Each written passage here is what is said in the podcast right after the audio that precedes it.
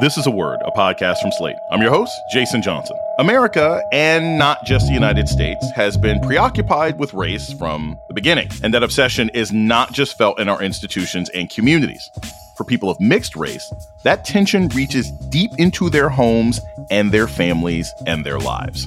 Because there is a commitment to a narrative of colorblindness and racial democracy, what you have is people who don't want to talk about racism. In these people's eyes, to even talk about race or racism is to be divisive. More from the new book, American Negra, coming up on a word with me, Jason Johnson. Stay with us. This is the story of the one. As a maintenance engineer, he hears things differently. To the untrained ear, everything on his shop floor might sound fine, but he can hear gears grinding or a belt slipping. So he steps in to fix the problem at hand before it gets out of hand. And he knows Grainger's got the right product he needs to get the job done, which is music to his ears. Call, clickgrainger.com, or just stop by. Grainger, for the ones who get it done.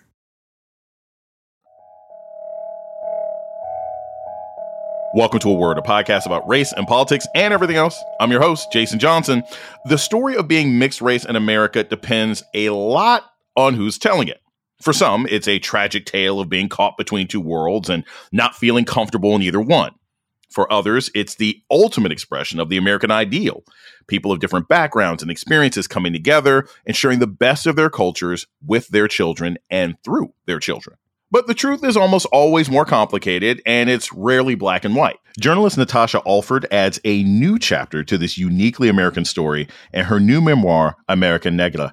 In it, she shares her own story of growing up black and Puerto Rican in a community that often pressured her to choose one or the other. She shares moments of pride, but also tension in coming to her own understanding of who she is and how her racial experience affected the way she approaches journalism. Natasha Alford is also the vice president of digital content and an anchor at the Grio. Natasha Alford, welcome to a word. Jason, it is an honor and a pleasure to be here. Thank you for having me. The opening lines of your book are so beautiful. I'm hoping you can start off by reading them. Just read the opening to us. It would be my pleasure. I am the daughter of Northern migrations, a love child of American dreaming clashing with conquest and flight sending two populations who should have been basking in the suns of southern states and the heat of Caribbean islands to a new, cold, snowy land they would call home, upstate New York. You talk a lot in this memoir about your heritage, your father's heritage, your mother's heritage, and how your understandings of heritage evolve.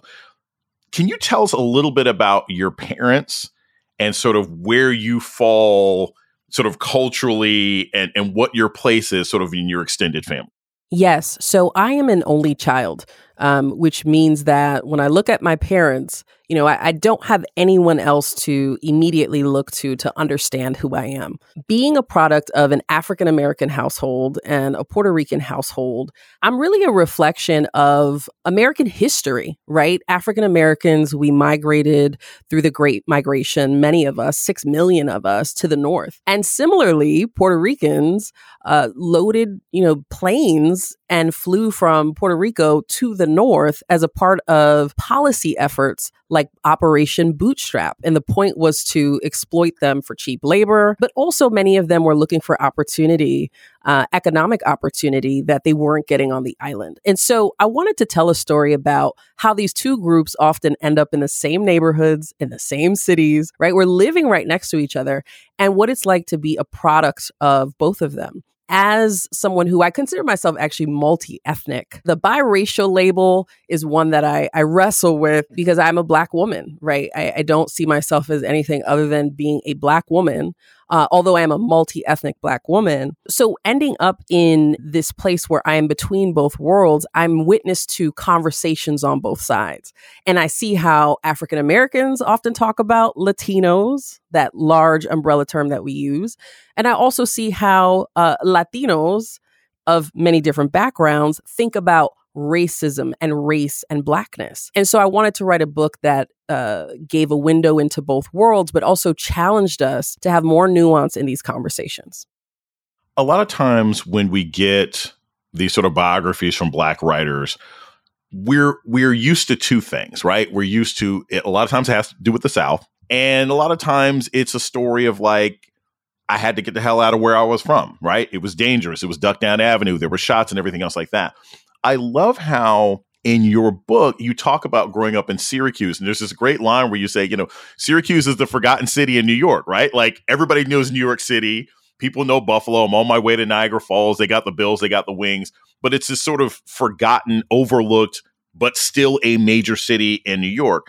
Tell us a little bit about growing up in Syracuse and how that impacted your identity. Because obviously, the Puerto Rican population and the African American population in Syracuse, that's a different experience than growing up in New York. That's a different experience than growing up in DC and growing up in Atlanta. When you grow up upstate, you are uh, often in the shadow of big cities like New York City. Everyone cares about the Big Apple. And um, we are the Northern Rust Belt. We are the area where factories came and they they promised economic prosperity and people lived these middle class lives and then the factories left and they went overseas and we are left with crumbling buildings right and uh, high concentrations of poverty. And so i wanted to shed a light on life in upstate new york and other places because it's just it's a microcosm of what's happening across america. This discontent that we see with whether the american dream is real is very much tied to the economy. And so growing up in syracuse it's a tale of two cities. People know us for the basketball team right carmelo anthony you know syracuse university this um, exceptional private institution of higher education. But if you go on the other side of the highway, right, that I 81 highway that goes directly through the city, you will find some of the highest concentrations of poverty in the country African American poverty and Hispanic, if you use that term, poverty. And so I also wanted to understand why, why that was the case. And so part of what this book does is try to provide some historical context for the way that, um, you know, segregation worked in the North to create these conditions and why we're still wrestling with them today. We're going to take a short break and we come back more on the new book, American Negra. This is a word with Jason Johnson. Stay tuned.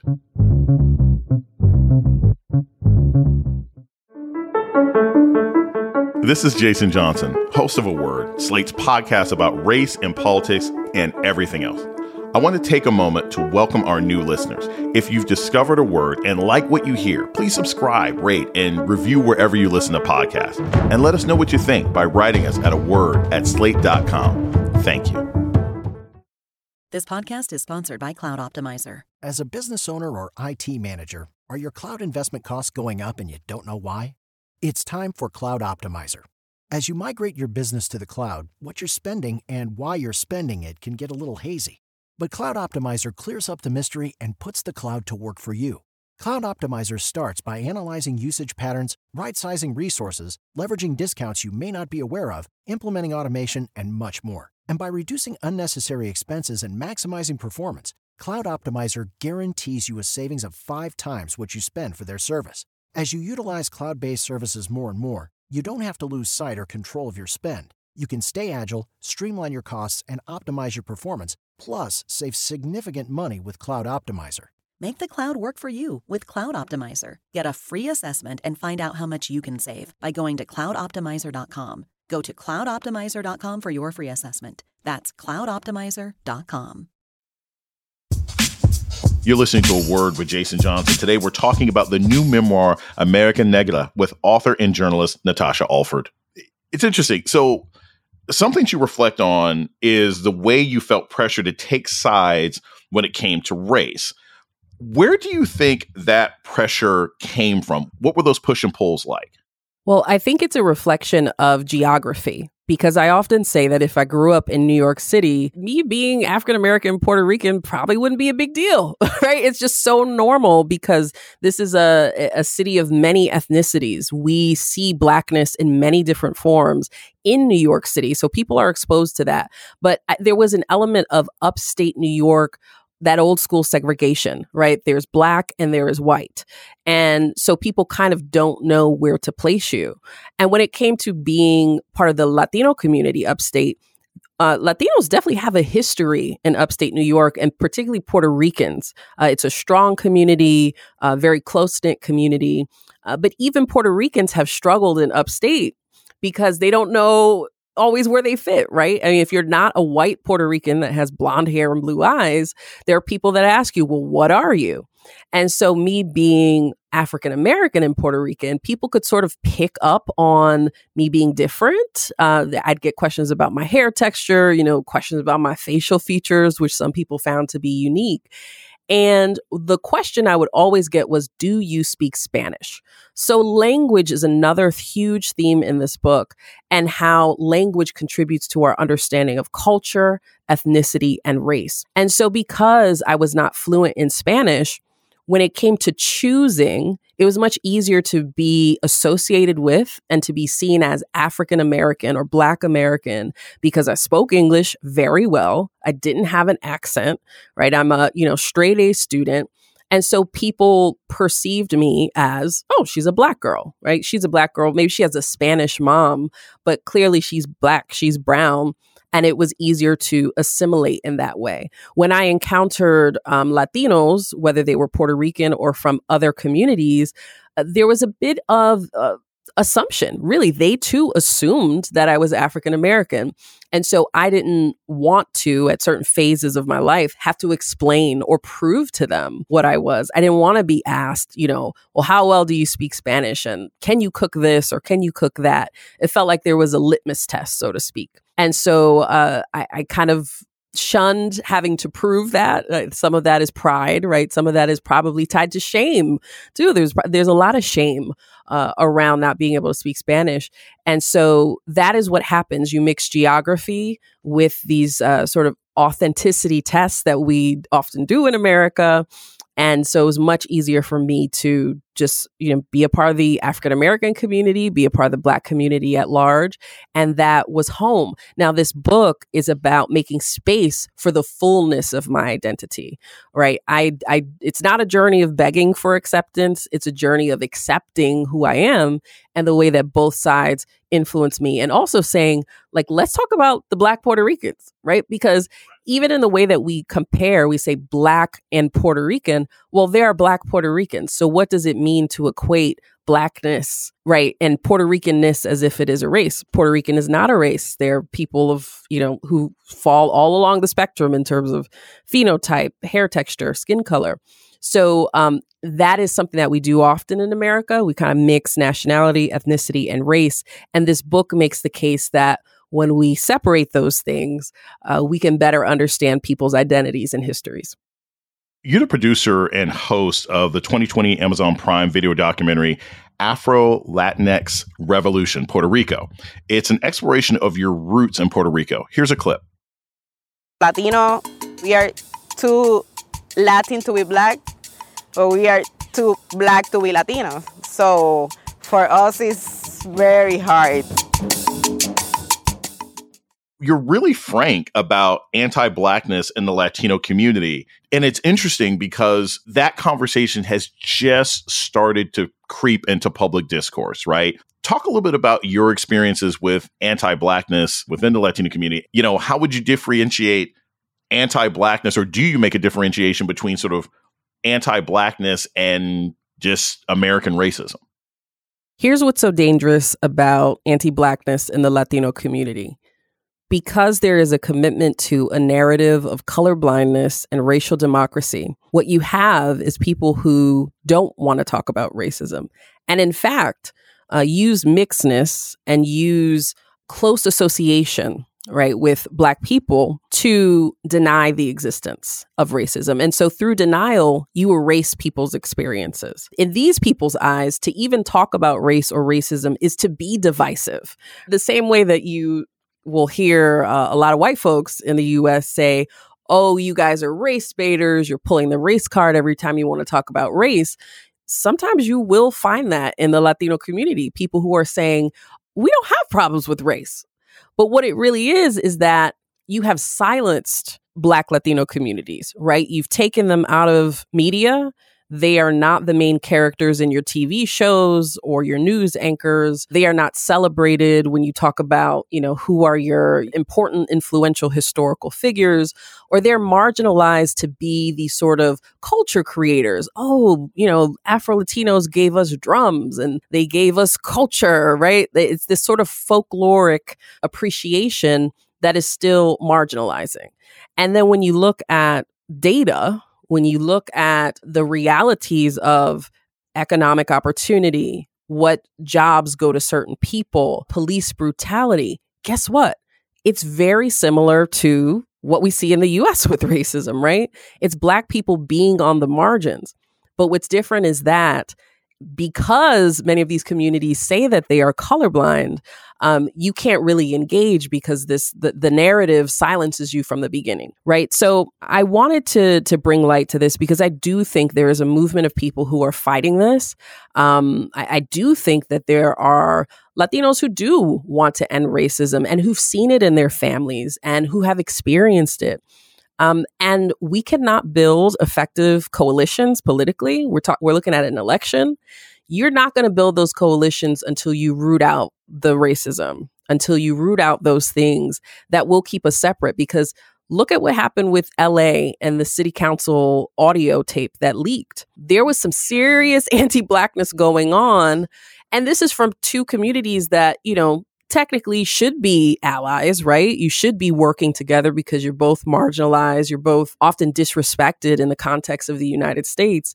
But you see these particular Latino city council members trying to climb up the social caste by stepping on the backs of Black people. And so Black folks know this and see this, um, and it is upsetting to them. So, this sense of alliance and that, you know, all people of color get along and should work together to progress in America, that is threatened and undermined when you don't address the hard topics. And so, I give much respect to people who want to learn and engage. I've met, you know, Latinos who, who are not Black, but who say, I want to learn more. I want to learn the history. I want to understand you know how we root out racism. And so i i encourage those people to to come in and to learn and to listen because too often these histories have been completely erased and silenced for the sake of comfort. You talk a lot about sort of the whole process of getting into Harvard. And when you talked about meeting Harvard alumni and, and meeting someone who had graduated from Harvard in 1936 and, and then and then getting in and having to explain to your parents what that meant and then going to the school and starting off two weeks early cleaning bathrooms and doing maintenance on campus before you got there. Talk a little bit about how your perception of your black identity, your Latina identity. Talk a little bit of how that was affected at Harvard. Harvard was where I came to understand the power of class in America in, in a way that I truly had understood before. Um, and also just the vastness of the black diaspora. Growing up in Syracuse, we obviously knew you grew up in the city. There were black folks in the suburbs, right? They had a couple cars in the garage. Maybe they went to private school, you know, but they still seemed like somewhat accessible. Harvard was really when I understood that they were like wealthy black people. There were you know, low income black folks. I mean, we had ev- anyone you could imagine was there. It was beautiful though, because we really were like a strong, united community. There was something about that place, that institution, the heaviness of the Harvard legacy and sort of the pressure that comes with you being the black, successful, you know, poster child from whatever city you came from, where everyone has great expectations of you.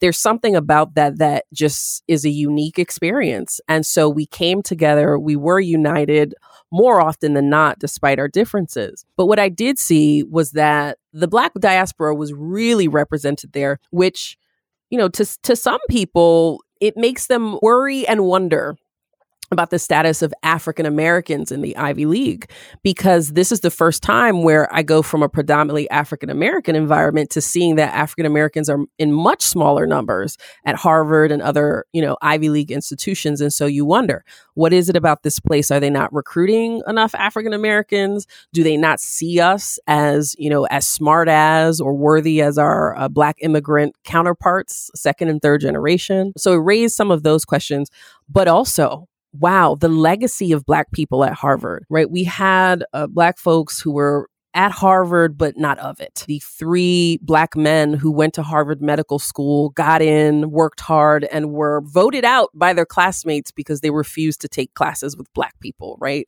And we were at the institution working as indentured servants, as as slaves, right? That's how deep our, our history is. And so what this book tries to do is not just start the conversation at affirmative action not just say you know let's have this this conversation without understanding the larger historical arc of we've always been there and we were marginalized and we have always fought to be able to to be our full selves and you know to give our full talents and have them recognized. And so that's the context you need to understand what is happening for today what did you learn in the sort of microcosm of Harvard about the divisions within and I think this is important, the aesthetic black community, because you talk about the fact, and you know, obviously it's a podcast, but you talk about somebody coming up to you and thinking you were Habesha, thinking you were East African, Ethiopian, or Eritrean, right? Um, you talk about the fact that, like, yeah, you had some black folks didn't want to hang out with other black folks. What were some of the cleavages that you saw in the black community when you were at Harvard, and and and how do you think that affected everyone's experience there to see those kinds of cleavages? Well, what I will say is that the Harvard Black community, I think, is like many Black college communities. So many people I talk to, whether you were in the Ivy League, you know, even my friends who went to the Mecca, often talk about how Howard University getting there showed them just how diverse the Black community was in every single way.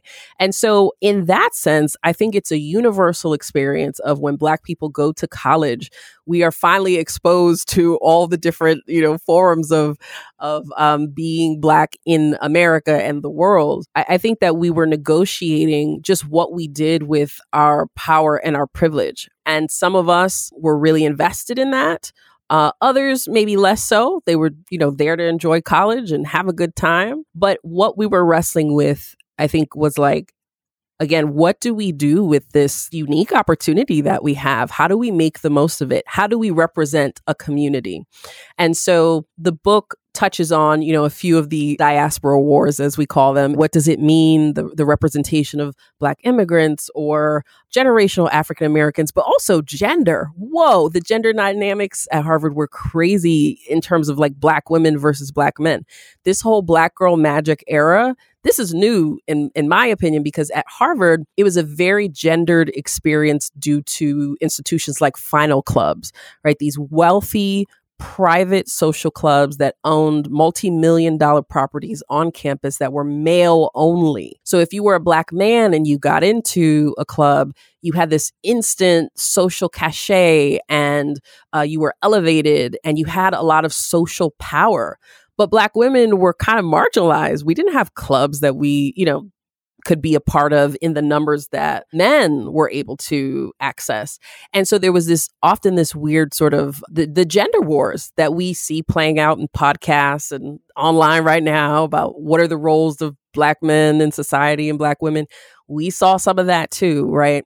Um, so all I, I, I really am trying to point out is that what I experienced in college was just a precursor to what I would see in the world. And there, there are some aspects that are unique to the Harvard culture and history, but I think it's something that we all reckon with. And I hope that those of us who kind of made it through these systems, when we read a story like American Negra, it takes us back to who we used to be and everything we did to fight to get in these rooms that we are in now. And that we remember the responsibility we have to look back to help and to guide the next generation through all these sometimes treacherous phases because very easily one decision could have meant a different turn in the road, right? And fortunately, there was always somebody there guiding me each step of the way. But too many of our young people fall through the cracks. They get into these institutions and they don't finish. They're unable to finish, whether it's financial, you know, personal, mental health reasons. And so it is not enough to just be successful by someone else's metric in this world. Congratulations if you are a smart black person with a good job. What are you doing to cultivate the minds and the hearts and the will of this next generation because they have it much harder than we do in ways that we couldn't even imagine the pressures that they face in this world that we are living in. So so that's my call to action. I know people are already answering the call, so it's not one that is made to to shame or blame anyone, but it's just to remind us of our power and and I hope people really embrace that. You know, one of the things I always think this is important for context is that you know, you were the class of 08, right? Like you were the class of 08. So Facebook started when you were in college, right? It was when Obama was elected. So it's a, it was a very unique time to be black and in college. And there was this sort of enthusiasm, right? You talk about like your whole school was excited when you got into Harvard, then you graduate. And then as you sort of go beyond graduation and you go to Northwestern and you get advanced degrees, you sort of go from being the scrappy kid from Syracuse that everybody was rooting for to the one who was like, oh, okay, oh, you think you cute, you think you better, you're the sellout. How does that transformation happen? I always think of it as the line from Batman. It's like if you're the hero long enough, hopefully you're the hero long enough that you become the villain one day, right? What was it like when you found out you were the villain? That you were that somehow you were no longer the person to root for, you were the person to be questioned and, and considered suspect because of what you'd accomplished.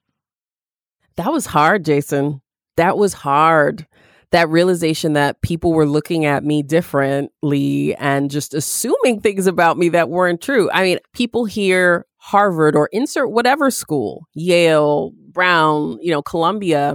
Oh, you're a you're a Yale girl. You're a, you know, you're a Ivy League whatever.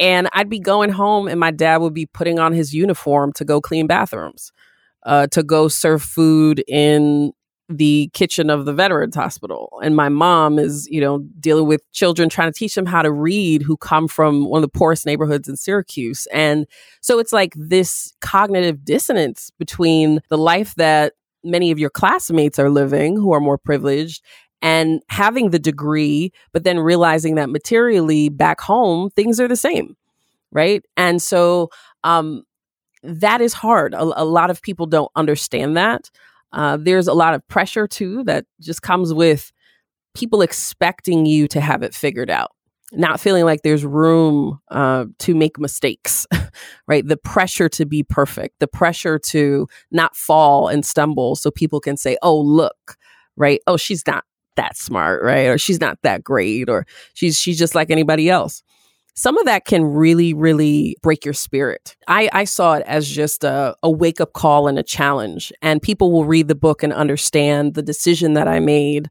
uh, to, in some senses, walk away from the privilege that I had to try to make some sort of difference in the world. And once I realized that even that wasn't applauded, right? There were even critics uh, of that decision. I said, ah, I got it. Okay if you are living your life trying to get you know applause and approval at every turn you're going to be disappointed um, if you're living your life trying to prove to people look i haven't changed or i haven't changed in ways that uh, change the core of who I am, that is a lot of expended energy that that might not even be fruitful. So the best thing you can do is to just live an authentic life.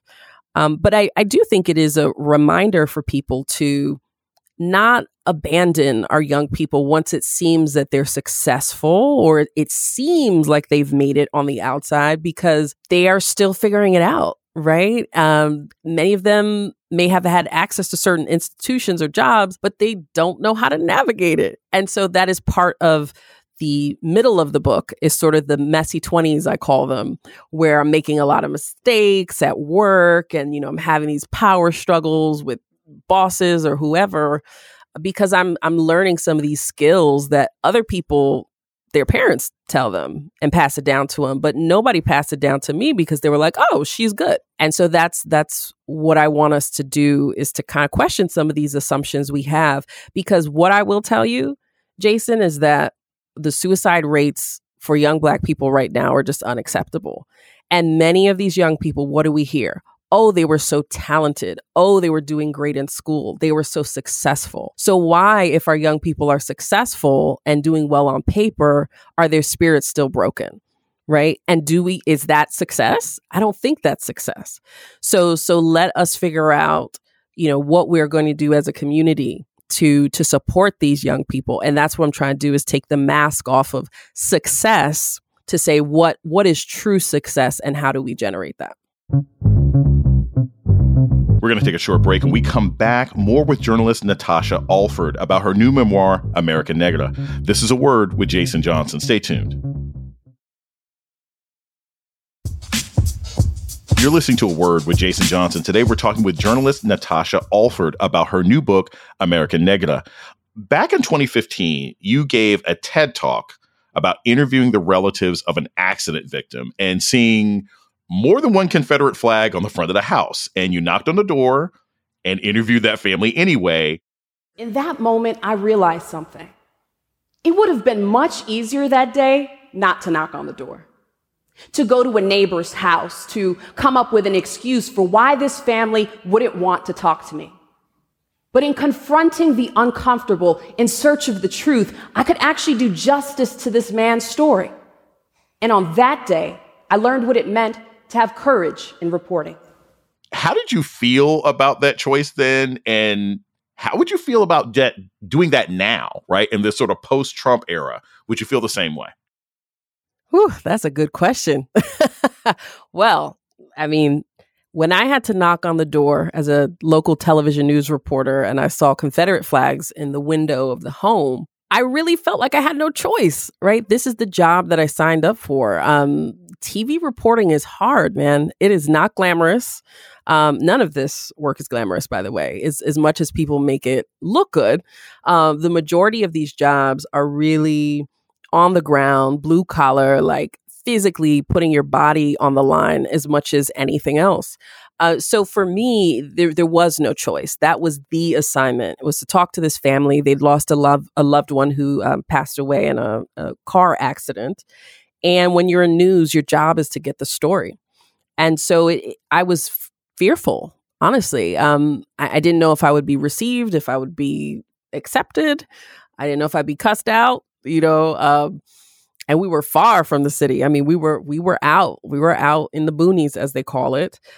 And yet, courage is facing your fears. It's not the absence of fear, right? It's just it's building a habit of facing it and deciding to move forward. And so I was grateful for the lesson of having to knock on the door anyway. Now, today, I have to say, I would probably still do it, right? Like, some of journalism is about being fearless. Obviously, you want to be street smart, but there is something to be learned, I think, from from all people even if it is an example of what we should not be, what we should not imitate, we need to understand where people misunderstand right? We need to understand uh, why they are persuaded by certain rhetoric. Uh, what drives them? You know, what what are their needs and wants? Um, we have to understand people. That that is just the work.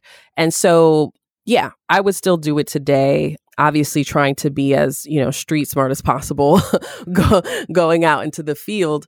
But I, I, will say that in terms of this whole moment we're in with MAGA and um, Trump supporters who are committed to him no matter what crimes he commits, uh, no matter what ways he puts democracy in peril, some of them will not be persuaded. And so I think I've accepted that. Uh, but I do think that we cannot live in a bubble either. These people still have power, right? They have votes that matter. And so I think our, our job is to learn as much as we possibly can about those who are persuadable and also about you know, just what what this means about America right now. I want to ask you this because we always want to make sure we get personal as we we head towards the end. You are a mother who who battled lupus. You are a mother who's who's who's had health issues and still has a, a healthy baby boy. Talk a little bit about how raising a black son has maybe changed, or has it changed how you view this country, or how you view your work as a as a journalist. I have the greatest hopes for my son. I mean, he is just you can't see me, but I'm smiling because he really is just the best, right? I look at this child. He's so brilliant, so smart, so perceptive. And I just try to hold on to this innocence that I know the world is going to try to take away from him. you know, he's tall for his age. He's about to be three, and we always get remarks about how tall he is. And that is more scary to me as a mom, right? Because I know that people will try to uh, adultify my baby. So I think all Black mothers, particularly of sons, we we live with this sort of cloud that can hang over us when we think about what our sons will face um, in this country that looks at them with suspicion, that has never made space for them to be boys, right? There's no boys will be boys with black children. There's no freedom. There's no, you know, there's no room for error, right? You're always held to a higher standard. So that has been hard for me. But when I just look at everything, all the the joy, the talent, the possibility that exists within him, it motivates me to try to make this world acceptable for him. Imagine if our ancestors didn't do the same for us, right? So that is just the challenge of being black in America is that we're we're constantly contending with, you know, this this history that still defines us today while asserting that we have the right to live full, joyful, authentic lives. So yeah, he's my motivation to keep fighting for a better world.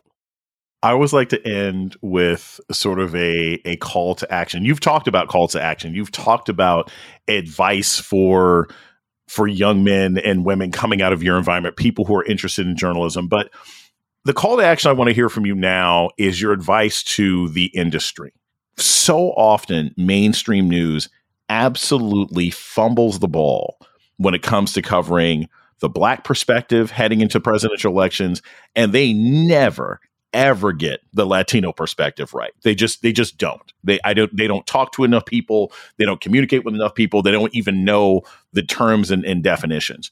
As as a journalist, as an author, as a mother, as a concerned American, what advice would you give to major news organizations heading into this 2024 election? What are the mistakes you see them making that you hope and pray that they fix before everybody's in the voting booth this November? Well, my beloved media industry, listen up. Before you use terms like Latino vote, I need you to be specific. I need you to ask what Latinos, from what countries, from what socioeconomic background, what faith, what ages. And similarly, before you say black vote, do some stories about the diversity and the difference that exists within the Black community. Not all Black folks are Democrats. Not all Black folks have the same experiences in terms of perspectives about this country or experiences trying to navigate and to experience some sort of social mobility within this country. So it is our job to not flatten people, but to to bring to life the fullness of who they are. And and I think too often for the sake of simplicity. You know, it's hard to be nuanced when you have 60 second segment, right? And we're constantly, you know, we're in this 24 7 news cycle where we have to keep up with all of these different stories. That can be hard, but it's so worth it. And you will find yourself less surprised with certain results, uh, certain poll results, um, changes that people keep predicting if you actually understand people. And so I don't think we've done enough um, understanding. And so when I when I hear things like, you know, more Latinos are voting for Trump, I really want people to ask themselves how they know that and who they are talking about. And the same for our conversations about coalitions. I want us to take nothing for granted about what coalitions exist, uh, about who feels like they're in community with others. Um, because yeah, I, I think if you look under the surface, you will see that some of those coalitions are actually quite fragile. Uh, especially when it comes to immigration right now. There's like a huge, huge conversation that I think we're not having. It's an uncomfortable one, but we have to have this conversation around immigration because that too is going to challenge some of those coalitions you think exist when people go to the polls in November. Natasha Alford is the vice president of digital content and an anchor at Thegrio. Her new book, American Negra, is out on February 27th. Natasha, thank you so, so much for joining me today on A Word. It was an honor to be here with you, friend. Thank you. And that's a word for this week. The show's email is a word at slate.com. This episode was produced by Kristie Taiwo Makanjuola. Ben Richmond is Slate's Senior Director of Podcast Operations. Alicia Montgomery is the Vice President of Slate Audio. Our theme music was produced by Don Will. I'm Jason Johnson. Tune in next week for a word.